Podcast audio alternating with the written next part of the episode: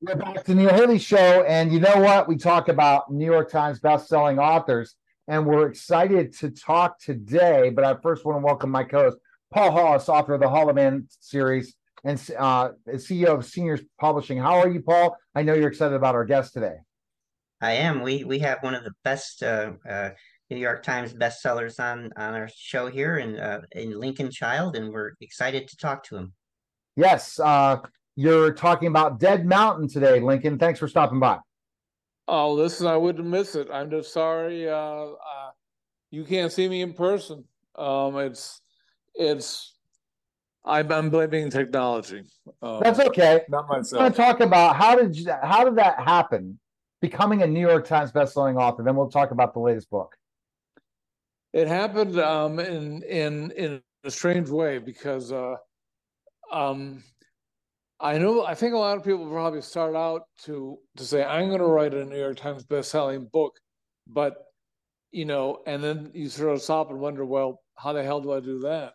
Um, what happened? Uh, the the short version is, I used to be an editor at St. Martin's Press, and I I tapped a guy named Douglas Preston to write a book about the Natural History Museum. You know, a behind the scenes tour of all the things that go on and all the Indiana right. Jones types who worked there. And that book was called Dinosaurs in the Attic, and it was, it was, you know, it was a success. And I, he gave the best part was he gave me a tour of all these weird rooms, like the dinosaur bone storage room, which had to be in the basement, otherwise the weight would collapse the floor, and the whale eyeball room, you know, and all these things. And and I turned to him and I said, "This would make a great thriller." Um, and I was just leaving St. Martin's at that time. I'd always enjoyed writing as a kid, but when you're an editor, you know, you get so sick of reading good and bad manuscripts that is the last thing you want to do. But now that I'd left publishing, the interest came back, and he and I wrote the book, The Relic, together, just self-indulgently. We'd never thought it would get published, but you know what? It it took us years, and Doug Doug gave up for a while, uh, and, it, and it was mine alone. We got it published, and then it was made into a movie by Paramount, and then in paperback, it made the lowest spot on the New York Times list. It was, in fact, it was tied for lowest spot. Um, and then we thought, okay, great, we're bestsellers now. Our careers are made. And then we had a dry spell for like five books. And it wasn't until we came back to our character, Agent Pendergast, and made him a serious character that we began climbing up out of the basement and we started having real success with, with him um, later on in the uh, late 90s. Wow. So that's amazing. Uh, and so you kind of have hit the gamut of goals of what an author should be, right? Meaning everything yeah, you check yeah. that box, everything that an author wants, you got. Well, you know, it's funny because since I was a in publishing, I knew a lot of agents, and so I knew that I could at least get my book read. You know, um, because that's the hardest thing to do. You know, how do you get through all those all those bouncers at the door? You know, you got to get an agent, and then the agent has to like it, and then the agent has to send it to a publisher. An editor has to read it, so on and so on, and get the money. So I knew I could get it read at least by an agent. Um, and the first couple turned me down who read it. So that, ouch, that was like payback for all the books I declined, all the hundreds and hundreds of books I declined during my career. Oh wow, you know, and that's the that's the exciting part, right? Getting there and getting the, opportunity and all this stuff. So tell us about the latest book. Yeah, the latest book is called Dead Mountain. Um, you know, our, our, our this character I mentioned, Agent Pendergast, has we must have Doug and I write both solo novels and, and novels together, and the Pendergast books are our most successful. But he's had a lot of interesting characters come into them, and two of them are these women uh, Nora Kelly and Corrie Swanson, who one is an archaeologist in Santa Fe, and the other one is a fledgling FBI agent in um, in Albuquerque. And we thought, you know, these two characters have been in a bunch of our Pendergast novels. They would make a great team for a series of their own. And so this is the fourth book in that series, and it's really great because we love archaeology, and Doug spends half the year in Santa Fe, so he knows that world really well. And you know, if Nora finds these old bones or a, a dead prospector or something, she can call Corrie in to do the the forensic work, or if Corrie has a case that needs archaeological expertise, she can uh, bring in uh, Nora. And you know, in this particular case, we took a Russian mystery um, that had happened in the Dyatlov Pass, where eight young hikers, winter hikers, perished and then were found naked or half naked and chewed up days later, and nobody knew what happened. And we decided we would transplant that story to the New Mexican mountains. And so it's sort of like, you know, taking the Loch Ness Monster and moving it to uh, Lake Michigan or something, you know, except we figured out an ending for it. Oh, wow. Paul, any questions you want to ask a New York Times bestselling author? This looks like a great book. But Paul, you get your chance. Go. No, this is this is fantastic. I've I've been a fan of yours since since the Relic, and uh, wow. so I'm I, I'm Thank looking you. forward. I'm looking forward to this. It that was and it made a, a great movie as well too. But I, I like I like the book better. So well, but, thank so I'm you. Looking, I'm um, looking for I'm looking forward to this.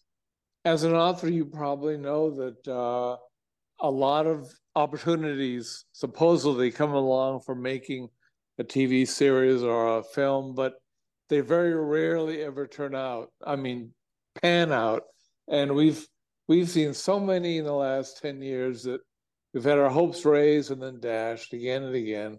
So um, but we were lucky to get that one done. And thank you for for being a reader. You know, what's really great about this is we were able to take a true life mystery I mean, you know, it's that nobody knows the answer to, um, and transplant it from Russia, which nobody wants to hear about anyway, and put it in, in the Manzano Mountains of New Mexico, where they have an old presidential bunker nobody knows about from the Truman days. They have a big nuclear stockpile at the Air Force Base there.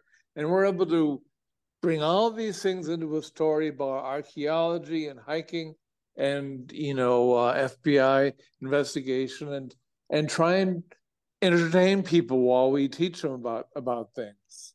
Wow, it's I'm like I said, this is amazing. I want to tell you Paul's story real quick, Lincoln.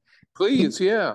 His book series is fiction, but get this. It's the funniest part is that it's really about his story. He he wrote a book called the Hollow Man series, not like the Hollow Man movie, but this is before that fact. But he was he fought terrorism in the 1970s, and really? he was uh, like a um, you know uh, basically, but he was a red shirt that was like in overseas. Kind of explain, Paul. But what's so cool about it is that he's a real life Jason Bourne, and his his his co partner who's in the books literally he saw him kill people I mean, Paul, I don't know, Paul. Maybe you can't tell me that stuff, but go, Paul, and explain that to him. Yeah, I, I, um, I had an interesting childhood, but, but, anyways, I ended up in the the Peace Corps, and then, and then on to, uh, they found me there. The the NSA found me there basically, and and said, "You want to tour Europe?" And and I said, "Sure." I mean, on somebody else's money, why not? And uh, so what they they wanted me to do was collect and verify information uh, on terrorism and, and make sure that it wasn't actually coming to the United States borders.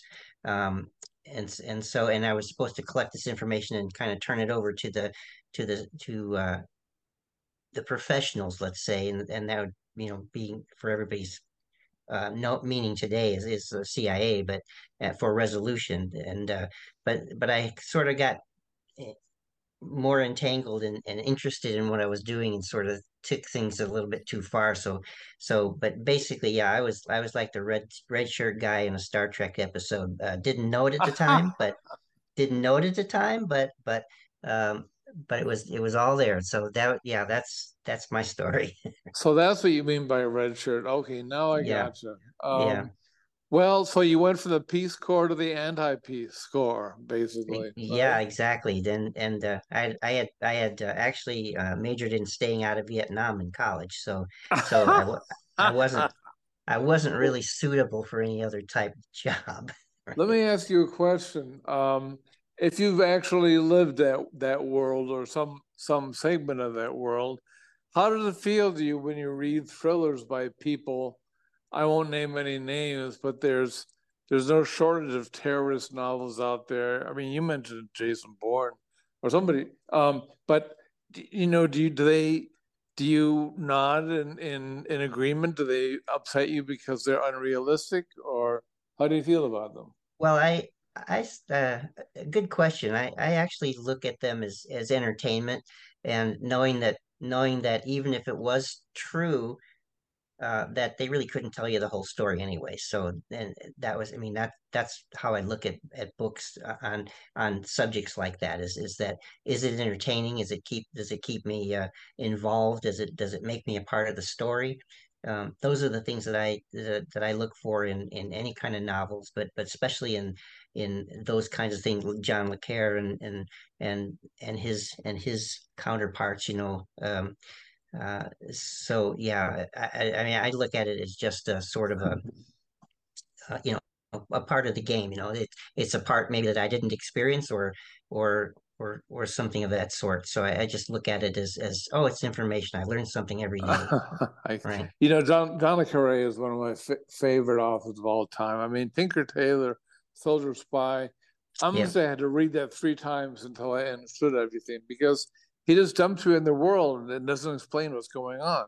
You know, you have to learn how to swim on your own, which yeah. is which is tough, but it's very immersive.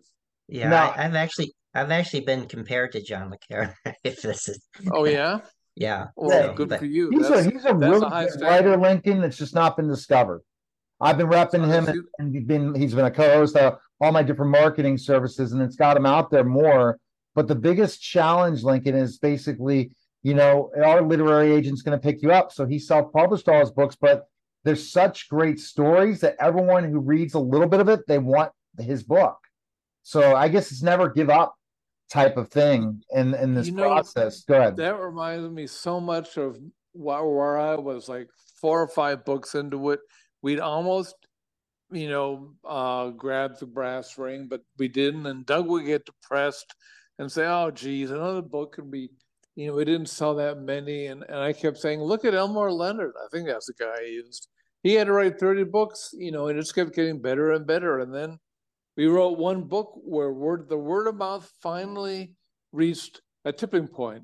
And Paul, I think that, you know, that's what has to happen. You, you know, word of mouth is is gold. You can't get enough of that. And if if that keeps building, um, that's what sells books. I think. Well, um, we're already seeing that firsthand, Lincoln, by getting those little excerpts out of his books, and these are all older books he's written. Imagine the uh, book four for sure. But where are people going to purchase your book? It's available on Amazon, all finer bookstores, right? Yes, it is. Um, uh, went on sale on the twenty second, uh, and um, I hope that uh, you know you, you you get a chance to read it because we I tried to do just just what you were saying. You know, have it an exciting story and one that's credible, but holds your attention. And uh, you know, you can always do better, and and and so can so can Doug and I. But you know, we enjoy it, and that's the most important thing. If you weren't, if we didn't enjoy it, we'd stop working. And and Paul, I'm sure that's what keeps you going too. Is is just love of writing. Exactly. I, I I taught him that he needs to build a TAM from his brand, and that's what I'm working on right now for him. I I built All mine. Right. That's what I figured yeah. out, Lincoln. I don't get rich off the show. I don't get rich off yeah. of anything yet, but I mean, I make my money from my brand, and that's the way to do mm-hmm. things. But I appreciate it, Lincoln. Thanks for stopping by. And do you have a website too in your co-op? Yes, mm-hmm. actually, yeah, I've I have two of them. There's www.prestonchild.com and then for my own books, there's www.lincolnchild.com. Um, no. Thank you for having me on, and I wish you both all the best. And um, we appreciate I'll look for those books. Paul. And we're going to have you on for part two on video. So you figure out that technology. Is there a chance your co-author can be on too? We'll make it happen. Yes, sir. Yes, there's a very good chance. This is the first interview he's missed, and he had a a, a commitment he just couldn't break. And you know, it's this is my fault because I thought this was a um just a, a taped uh radio quote unquote interview. So I did it in my Zoom apparatus all set Oh, that's was- okay, but it is radio. It is. Yeah. So I'm, I'm I'm what you call the hybrid. We appreciate Lincoln. Thanks for stopping by, sir. okay, you got You're it. listening, you're you listening and watching the Neil Haley Show, and we'll be back in just a moment. Hello, it is Ryan, and I was on a flight the other day playing one of my favorite social spin slot games on chumbacasino.com. I looked over the person sitting next to me, and you know what they were doing?